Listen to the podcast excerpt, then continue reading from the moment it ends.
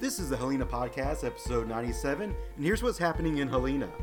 This Saturday from eight a.m. to noon, we have the Helena Market Days. It's Helena's Farmers Market, which is located next to the Church of Old Town, across from City Hall.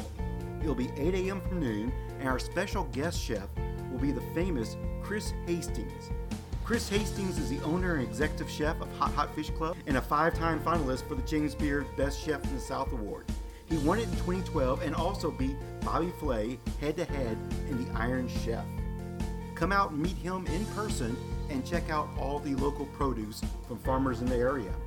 Then Saturday night, starting at four thirty, we have Old Town Live. The park opens at four thirty, this is at the amphitheater, and music kicks off at six thirty, so bring your chair and a blanket and enjoy this incredible show. We have North Mississippi All-Stars, George Porter Junior, and the Running Partners. It's going to be an incredible night. Okay, that's it. Have a wonderful time in Helena, and I'll see you around town.